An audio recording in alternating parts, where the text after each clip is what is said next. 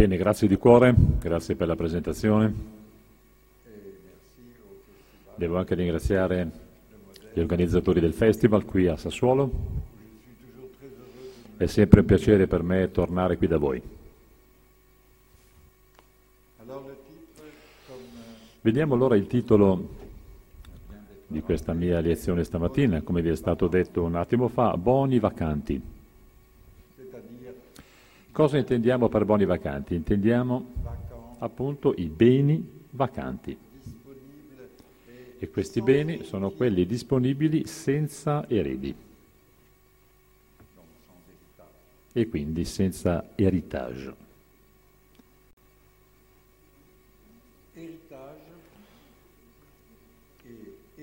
Allora appunto héritage da una parte nel senso giuridico, eredità o eredité dall'altra, sono stati per molto tempo, almeno in francese, la stessa cosa.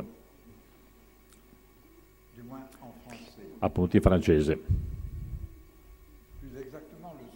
Devo dire che più esattamente il secondo, quindi eredité, eredità, ha preceduto il primo, che è appunto héritage nel senso giuridico, nel senso di lascito, di retaggio, sulla base appunto del termine latino hereditas.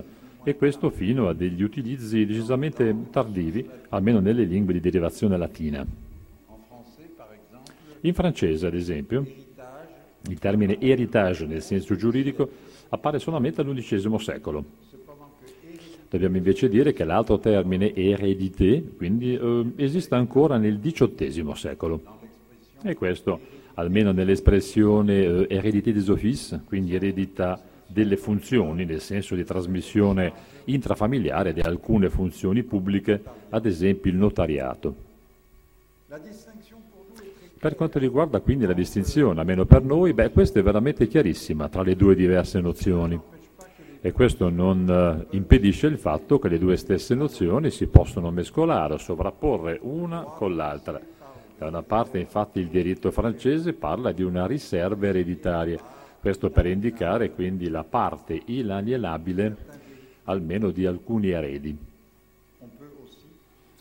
Dunque potremmo anche, eh, come dire, anticipatamente parlare indifferentemente di un carattere ereditato, come ad esempio avere i capelli scuri, piuttosto che di un carattere ereditario, quindi gli stessi capelli scuri. Ora, eh, c'è una distinzione che non, non è ancora chiara, nel senso che abbiamo una nozione moderna di eredità che è stata proprio prodotta, eh, come dire, nella biologia, e questa riguarda direttamente la trasmissione fisiologica di quello che noi indichiamo con dei termini, ad esempio carattere, piuttosto che proprietà. Proprio proprietà è veramente il termine importante. Dunque noi oggi sappiamo che eh, beh, insomma, associamo, almeno fino a un certo punto, a quelli che sono i costituenti del genoma. Uh, héritage, nel senso giuridico, invece fa riferimento prioritariamente alla trasmissione e alla cessione di beni materiali, tangibili o anche simbolici, e questo viene fatto tramite delle disposizioni legali piuttosto che basate su tradizioni culturali. Ora, questa è una grande chiarezza che troviamo in questa distinzione, che manca ancora un po'. È vero che potrebbe perdere un po', a volte anche molto, della propria evidenza, quindi potrebbe diventare una non chiarezza, perché pensate, eh, se quello che dipende dalla tradizione e quindi che non dipende dalla legge, non dipende né da un codice né dipende da una decisione, decisione che può essere pubblica o privata. Questo invece dipende da un processo, un processo che secondo me è collettivo, è diffuso, che non è stato istituito, non è stato predeciso, anche se potrebbe essere celebrato, rivendicato, oppure al contrario potrebbe essere ritratto o anche rifiutato, rigettato. Ad esempio appunto l'héritage, l'eredità cristiana dell'Europa. D'altro canto è anche molto chiaro e manifesto il fatto che i modi singolari e particolari di integrare una stessa eredità potrebbero essere veramente molto molto diverse le une dalle altre, ad esempio tra due veri gemelli. E poi noi non possiamo semplicemente separare quella che è la trasmissione cromosomica e poi gli effetti dei luoghi in cui abitiamo e delle condizioni di vita, ad esempio. Infatti sappiamo che questi due termini funzionano vicendevolmente come due valori molto ben distinti, o ancora potrebbero essere viste come delle metafore, se non come metonimie o addirittura come sineddochi eh, una dell'altra. Quindi torno alla differenza héritage e eredité. Ebbene, tra questi due termini si gioca, secondo me, una curiosa scena di trasmissione, secondo me, di generazione, ma anche di eh, derivazione, perché no, di differenziazione. Eh, in questo caso gestiamo una retrazione, una contaminazione, a volte anche un contagio. Ad esempio, chi cede che cosa all'altro? Chi cede che cosa al soggetto stesso di questa cessione o trasmissione? Come facciamo allora a capire chi trasmette la trasmissione? Come facciamo quindi a capire, identificare, discernere il continuo dal discontinuo? Lo spontaneo dal precalcolato. Mi domando quindi cosa abbiamo ricevuto, cosa abbiamo ricevuto noi eh, cittadini europei, noi anche vecchi europei, come diceva Nietzsche. E quindi ripeto, cosa abbiamo ricevuto noi cittadini europei con questo accavallamento eh, semantico e retorico? Secondo me abbiamo fondamentalmente ricevuto due diversi eh, livelli di preoccupazione. Il primo livello riguarda tutto quello che eh, concerne, come dire, la trasmissione genetica, per cui la determinazione, gli utilizzi, anche le manipolazioni eh, a livello genetico. Detti in altri termini, è un insieme di questioni e di domande che ci portano a pensare alla legge, al diritto, ci portano a pensare alla decisione.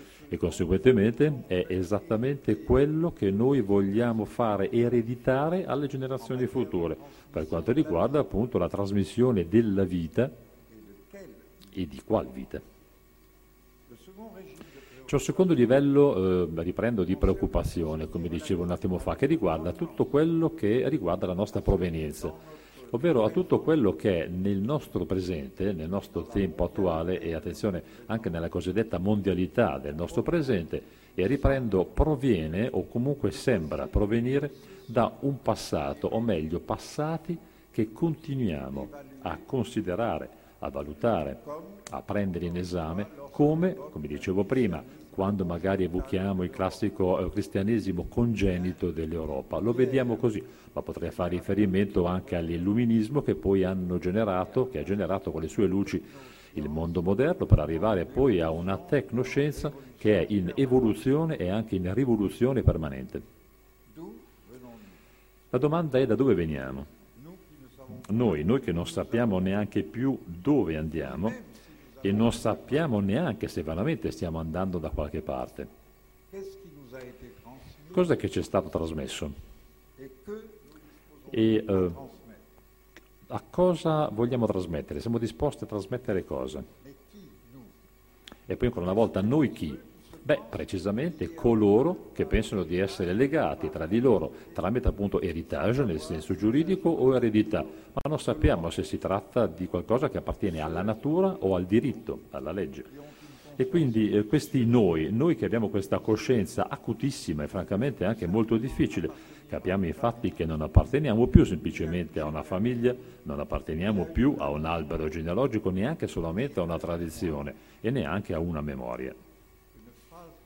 Ora, c'è una frase di René Char eh, che è stata sottolineata da Hannah Arendt e credo spesso citata all'interno di questo festival.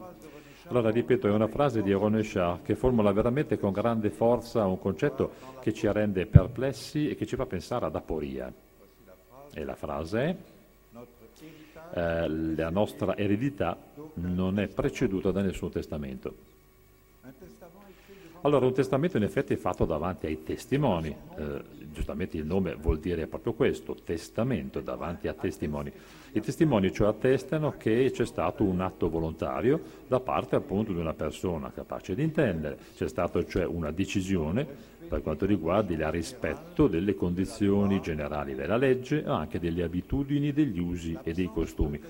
Ora, l'assenza di testamento in effetti toglie all'eredità, nel senso giuridico, non solamente la legittimità, ma anche la possibilità, eh, in questo caso bisogna capire in effetti che non c'è semplicemente uno Stato che potrebbe quindi provvedere all'esecuzione di questa stessa successione. Detto in altre parole, allora noi succediamo senza però sapere come utilizzare la successione stessa e addirittura in alcuni casi senza neanche sapere come riceverla questa successione e probabilmente anche senza neanche conoscerne la composizione.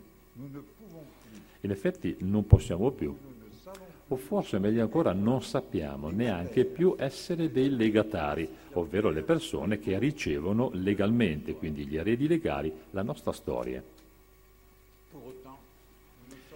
Devo anche dire che siamo anche tutti noi degli eredi, nel senso che noi proveniamo da qualcosa e questa provenienza in effetti ci è trasmessa, ci è ceduta. Noi siamo degli eredi soprattutto dal punto di vista dell'eredità alimentare, eh, un'eredità appunto elementare perché è una successione la cui unica ragione è quella di eh, essere un seguito, di continuare qualcosa, di portare avanti. Queste distinzioni sono mal distinte, da una parte c'è il dopo, dall'altra parte c'è un altro valore, c'è il termine secondo. Questa sequenza genera conseguenze, senza però sapere come, senza neanche sapere perché. Inoltre, le conseguenze sono ormai ehm, concatenate secondo delle logiche di sviluppo tecnico. Se ci pensate si parla moltissimo oggi di generazioni quando si parla di macchine o tecnologie. L'iPad, la generazione due, la tre, la quattro, eccetera. Piuttosto che al reattore nucleare, generazione uno, due, tre, quattro, eccetera. Ora, secondo me in questi esempi c'è una condizione molto molto insolita che non si presenta spesso nella storia e probabilmente anche nella preistoria. Nel senso che eh, la successione delle generazioni ha sempre portato con sé la grande energia di una trasmissione. Nonostante quindi poteva essere molto lontana dalle disposizioni giuridiche, questa trasmissione però era presupposta proprio all'interno delle strutture elementari della parentela piuttosto che di un gruppo organizzato. Potremmo cioè dire almeno che il gruppo eh, si succedeva a se stesso. E questo in alcuni casi poteva in effetti far allontanare le varie prospettive di eventuali disposizioni individuali, ancora una volta nel senso di eredità, proprio nel senso moderno. E al massimo ci poteva esserci un obiettivo, se volete, ad esempio l'obiettivo, lo scopo dell'isonomia piuttosto che della conquista o addirittura in alcuni casi la repubblica come scopo e obiettivo. Però per noi il gruppo, il gruppo stesso ignora se è un gruppo e se lo è, come lo è. Siamo allora antichi o moderni? Siamo greci? Siamo latini? Siamo ebrei? Cristiani? Musulmani? Celti? Vichinghi? Eh, regicidi? Siamo libertini? Siamo contadini borghesi? Scienziati? Superstiziosi? Marinai? Cacciatori? Tecnici? Siamo allora democratici?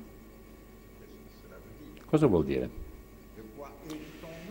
Qual è quindi la nostra eredità? Cosa ereditiamo con la, tra virgolette, democrazia? Dunque, noi non possiamo neanche sapere verso chi o anche verso cosa noi vogliamo o possiamo andare. In effetti non possiamo più comprenderci né secondo un'eredità, quindi la trasmissione di un insieme più o meno costante di caratteri, ma neanche secondo l'istituto giuridico dell'héritage, l'altra eredità. Questo suppone una legge piuttosto che un testamento. Però sappiamo che noi eh, siamo, come tutte quante le esistenze, all'interno di un insieme di trasmissioni, le trasmissioni della vita, le trasmissioni delle culture, le trasmissioni dei saperi e anche le trasmissioni dei sogni e delle forme. In effetti non possiamo ignorare che siamo noi stessi persone che adesso stanno trasmettendo.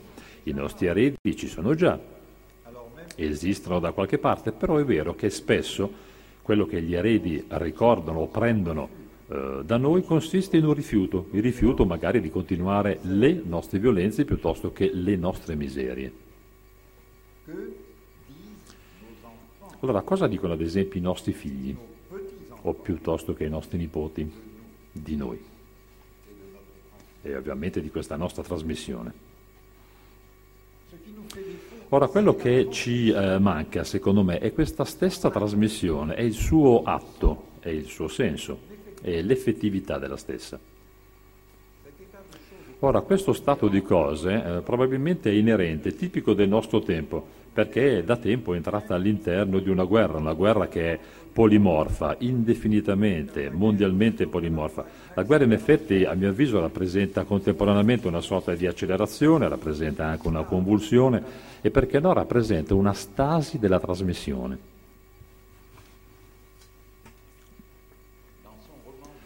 Nel suo romanzo, redatto nel millenovecentoventuno, eh, I tre soldati, il romanzo di John Dos Passos, eh, si mette a sviscerare e a riflettere sui pensieri e le idee dei soldati americani che aspettano di imbarcarsi per l'Europa nel millenovecentodiciassette. E qui cito: questo, e me lo domando, non è solamente una vana stravaganza? Non avevano questi soldati già fatto dei sogni? Non avevano sognato anche loro quando erano piccoli, quando erano bambini? O ancora, le generazioni le avevano preparate queste persone solo per lo stato presente? Ora, che le stesse generazioni non si generano più né per rinnovarsi, ma neanche per innovare, ma addirittura solamente per presentarsi. Presentarsi, cioè, una specie di dubbio, di inanità dubitativa. Il fatto che non ci siano più delle iniziazioni a una vera e propria maturità, a una maturità compiuta, né c'è nascita in un nuovo mondo. Ecco quello che, almeno probabilmente, è iniziato proprio verso il millenovecentodiciassette, esattamente nel momento, e attenzione, questo non è un caso, riprendo nel momento stesso in cui il mondo, ovviamente parlo dell'Europa in quel momento, l'Europa poteva credere di fare tavola rasa del passato. Sono veramente le parole, appunto, dell'internazionale. Appunto, fare tabula rasa del passato in modo tale che il mondo stesso cambi base. Cosa vuol dire questo? Vuol dire che nel momento in cui questo stesso mondo poteva cominciare a pensare di poter essere ricostruito, non essendo cioè erede di nessuno.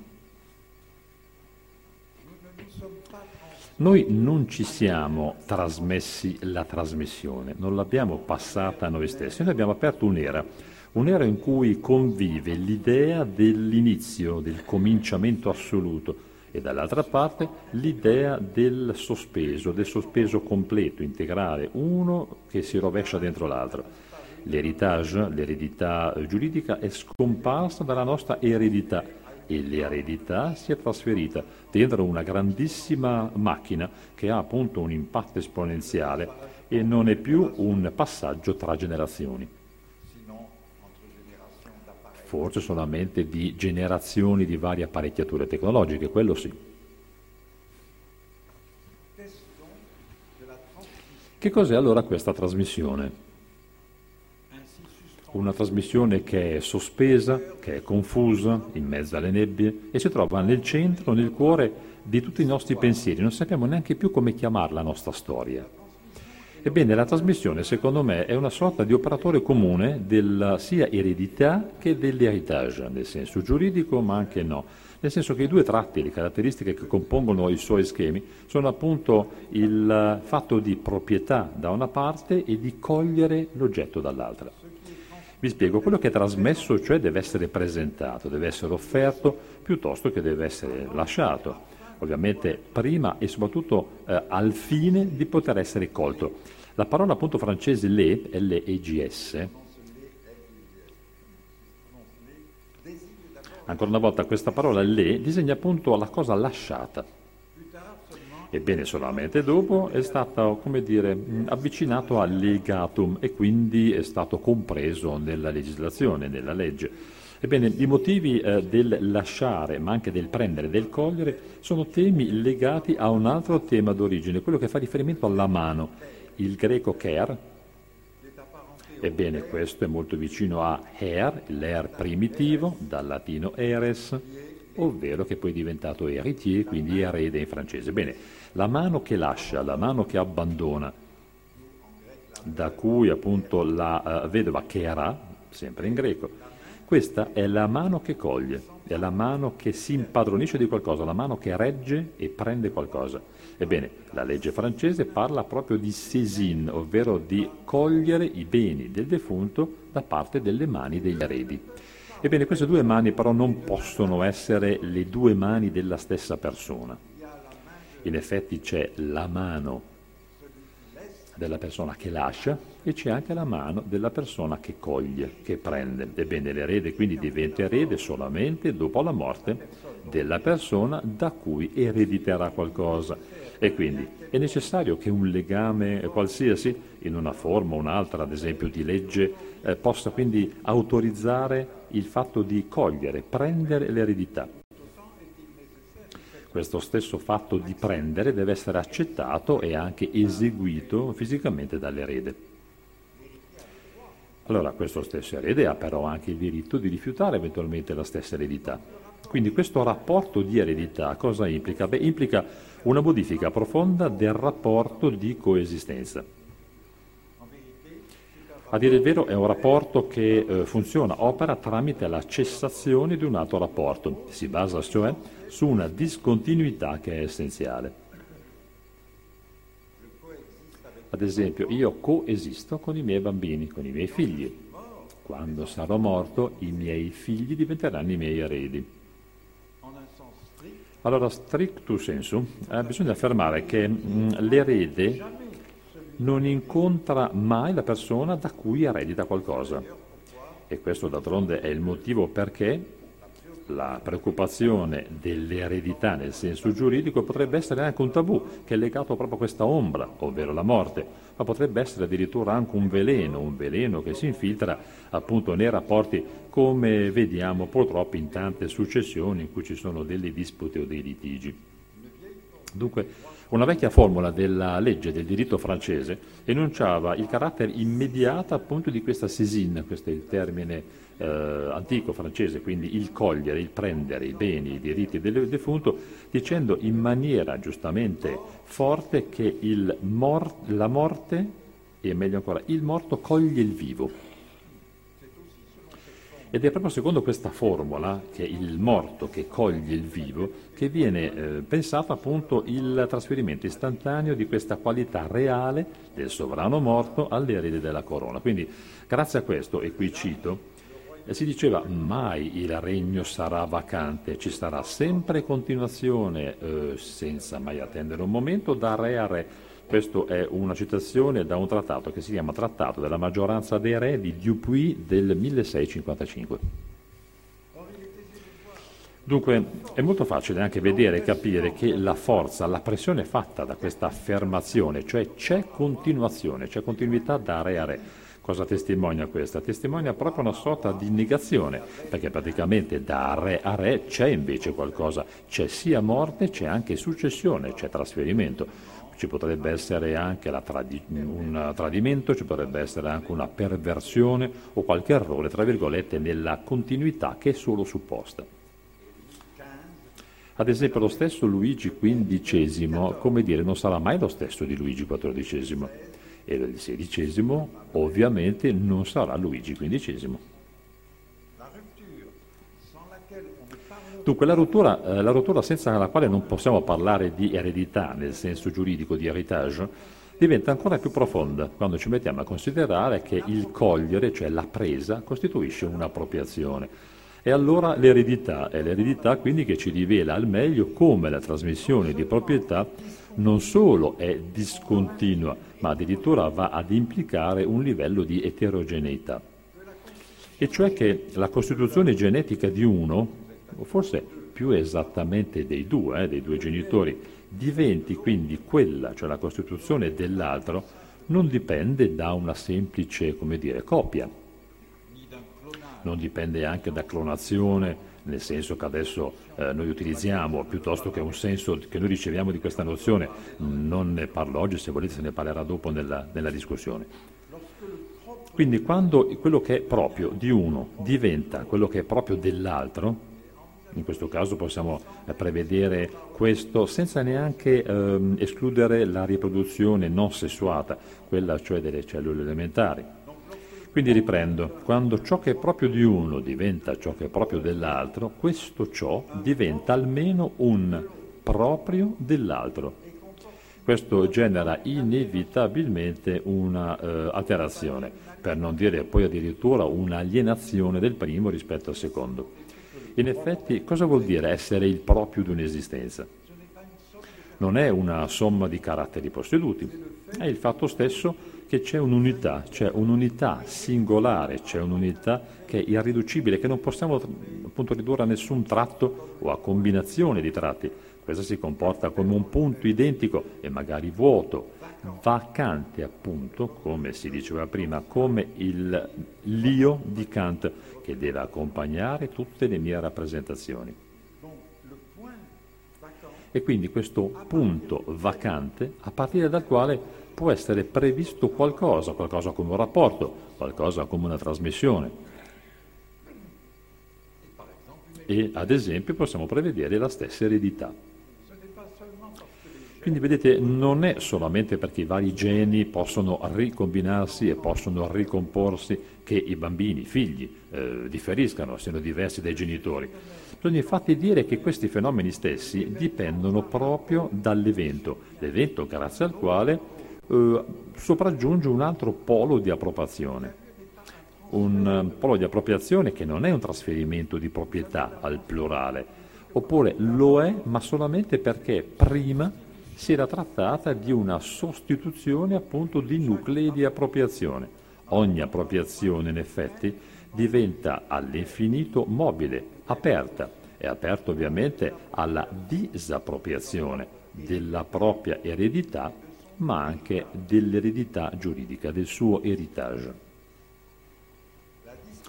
Ora, la discontinuità quindi racchiude una disappropriazione.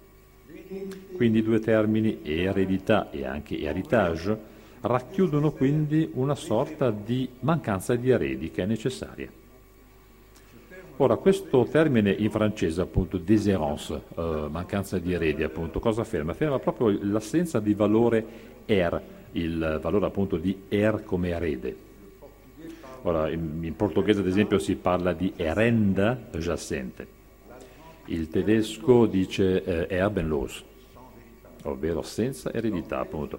L'inglese addirittura utilizza il termine excat e questo excat deriva proprio da ex cadere, quindi cadere fuori.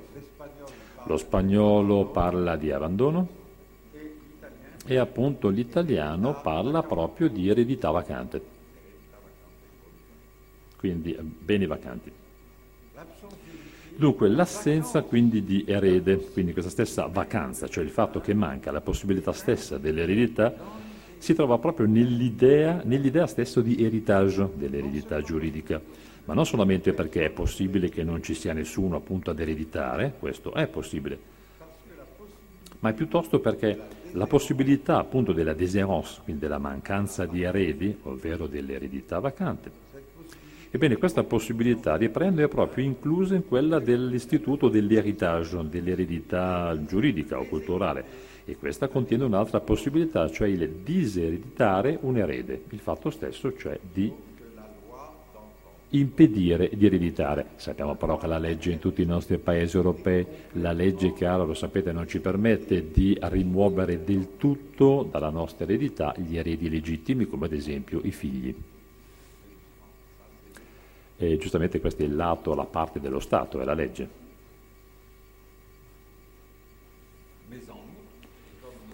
C'è ancora un altro elemento, l'abbiamo appena eh, detto, l'eredità comporta anche questa appunto una déshérence, cioè una mancanza di eredi, un'eredità vacante essenziale, è quella che riguarda il fatto che il proprio, tra virgolette, non si può trasmettere.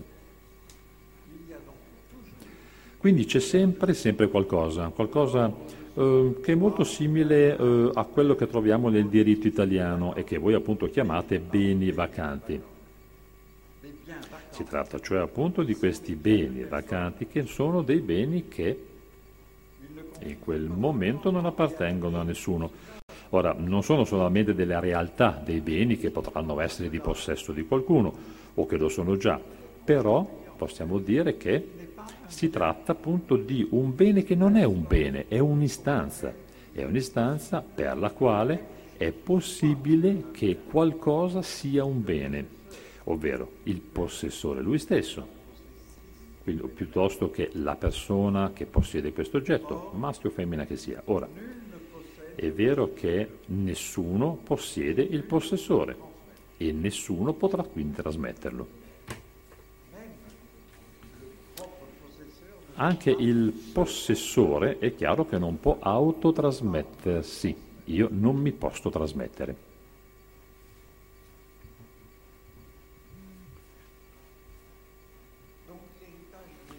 Quindi l'eredità giuridica, l'heritage, che cos'è? Non è solamente un trasferimento continuo, non è neanche una sorta di possesso garantito. L'erede, cioè, deve appropriarsi della sua eredità piuttosto che della sua eredità culturale, non solamente giuridica, lo può fare solo con una sostituzione. E questa è una sostituzione assolutamente discontinua, ovvero del proprio dell'appropriazione.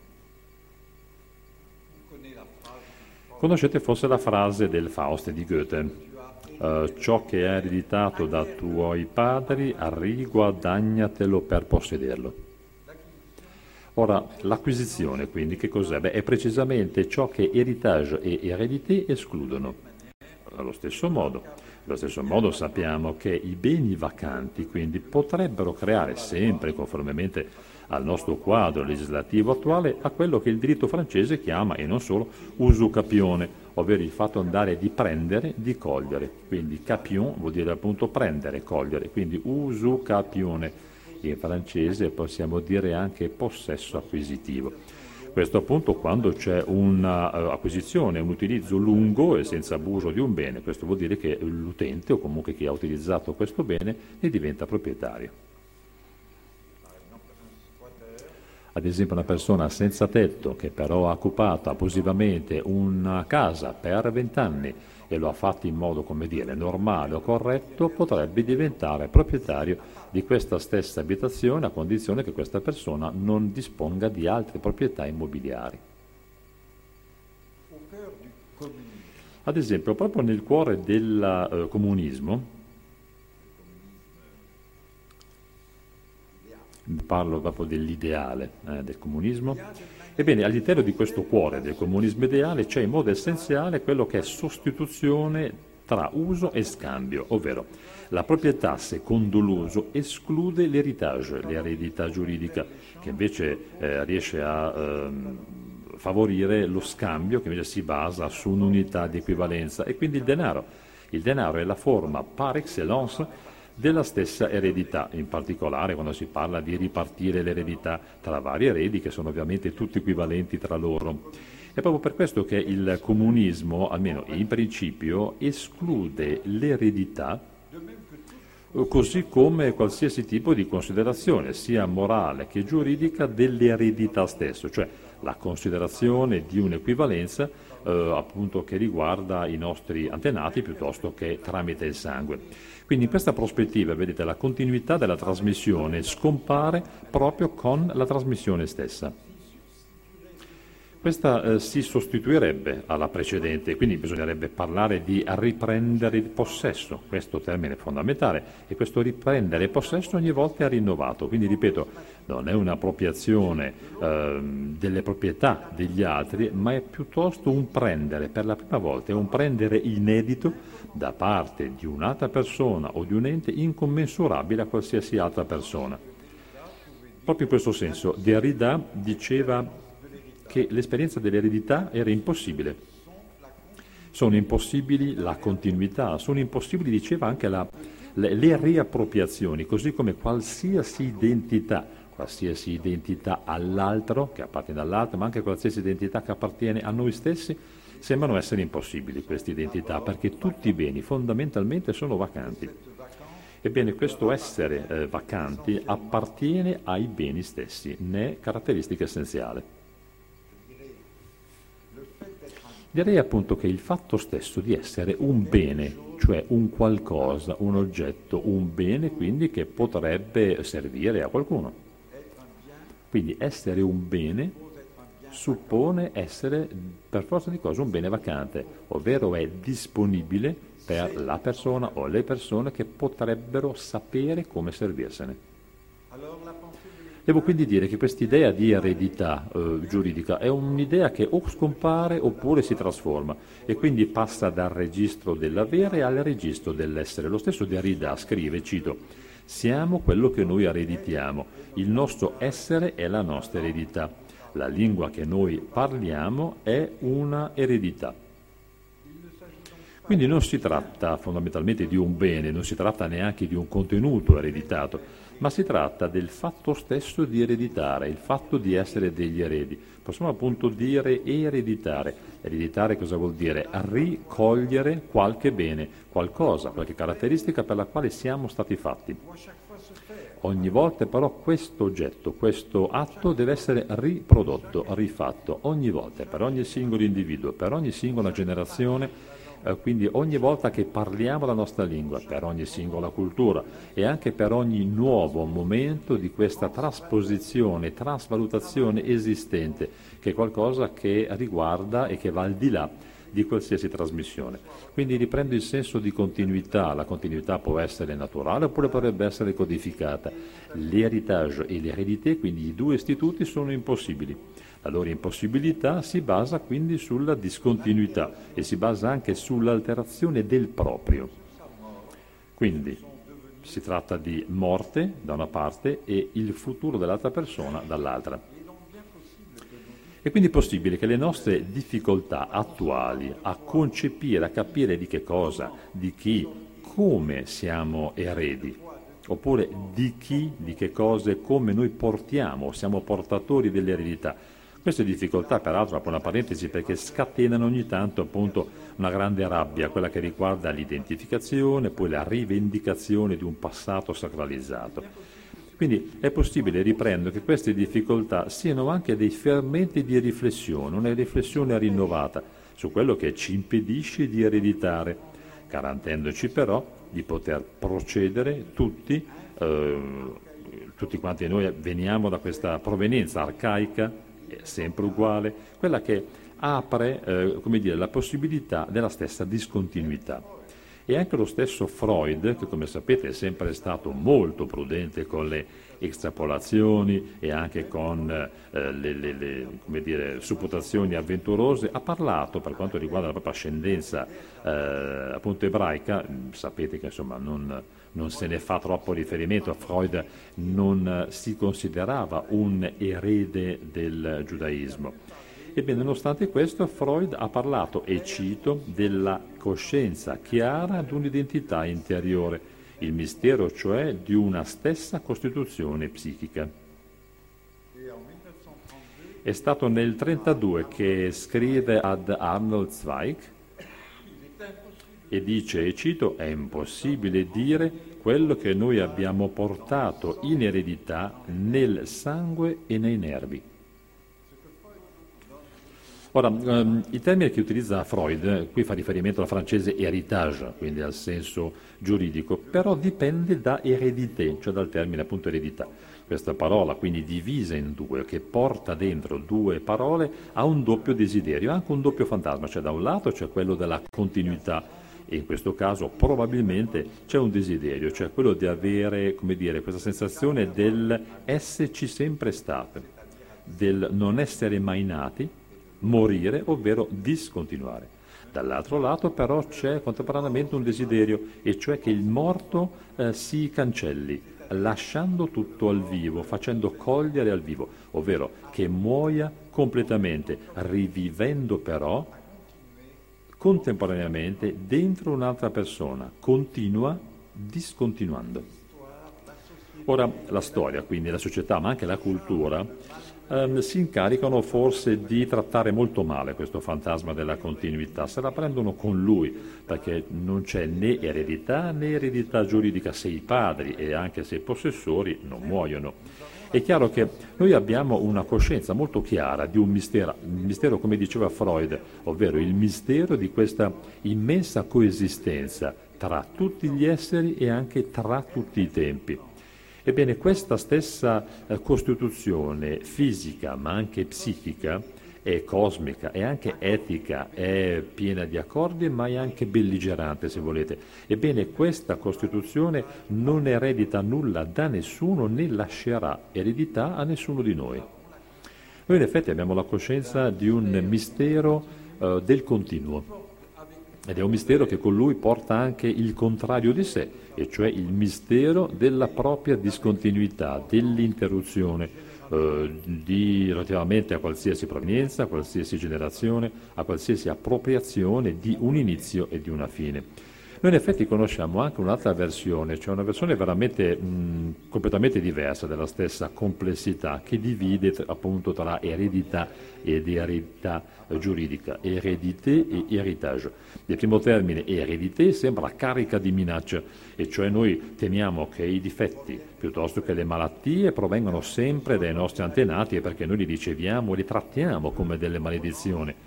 Al contrario, invece, non facciamo altro che benedire, a livello proprio di speranza futura, la trasmissione invece delle disposizioni, quelle più mh, allettanti, cioè i beni.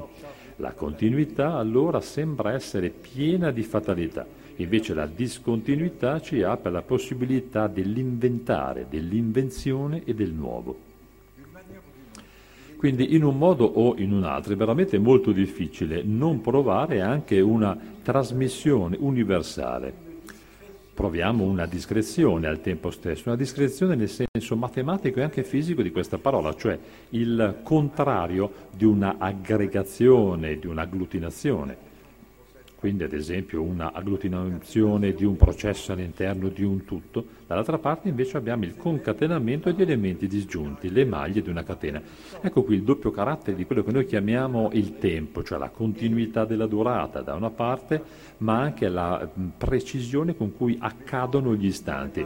Senza l'una non ci potrebbe essere l'altra e eh, reciprocamente. Quindi c'è sempre apertura, c'è sempre il sospeso, c'è sempre però anche interruzione di ogni presente all'interno di un flusso che poi li trasporta, o meglio, porta via tutti. C'è sempre questa sorta di discrezione. C'è questo vacante, la vacanza generica del mondo, così come c'è questo essere vacante o vacanza essenziale nel centro di qualsiasi trasmissione. Noi sappiamo che tutti quanti i beni sono vacanti, in un modo o in un altro. Ad esempio il tempo presente, il nostro tempo, beh, fa fatica a pensare di essere un erede e teme di non poter lasciare nulla in eredità agli altri. Il nostro tempo, a mio avviso, crede di non regalarci continuità belle, positive. Così come nel passato, ah che belli i greci, i romani, il Rinascimento, l'illuminismo, sempre tutto dietro di noi. Ebbene, forse potremmo fare questa esperienza. Certo, attenzione, un'esperienza molto molto difficile, un'esperienza anche preoccupante, inquietante. L'esperienza cioè della vacanza essenziale di tutti quelli che almeno dovremmo considerare come beni propri, nonché la necessità di rifare, di rimettere sempre le lancette dell'orologio al momento zero, a ricontinuare la nostra vita ripartendo dal proprio, perché il proprio è sempre ereditato da una vacanza, da un bene vacante. Termino con una citazione, bisogna veramente ripetersi e capire le parole dell'Empedocle di Hölderlin. Quello che avete ereditato, quello che avete acquisito, quello che la bocca dei vostri padri vi ha raccontato, quello che vi ha insegnato, le leggi, gli usi, i costumi, le abitudini, i nomi degli dei, dimenticate tutto questo con grande audacia. E poi, così come si fa con i neonati, alzate i vostri occhi verso la natura divina. Grazie.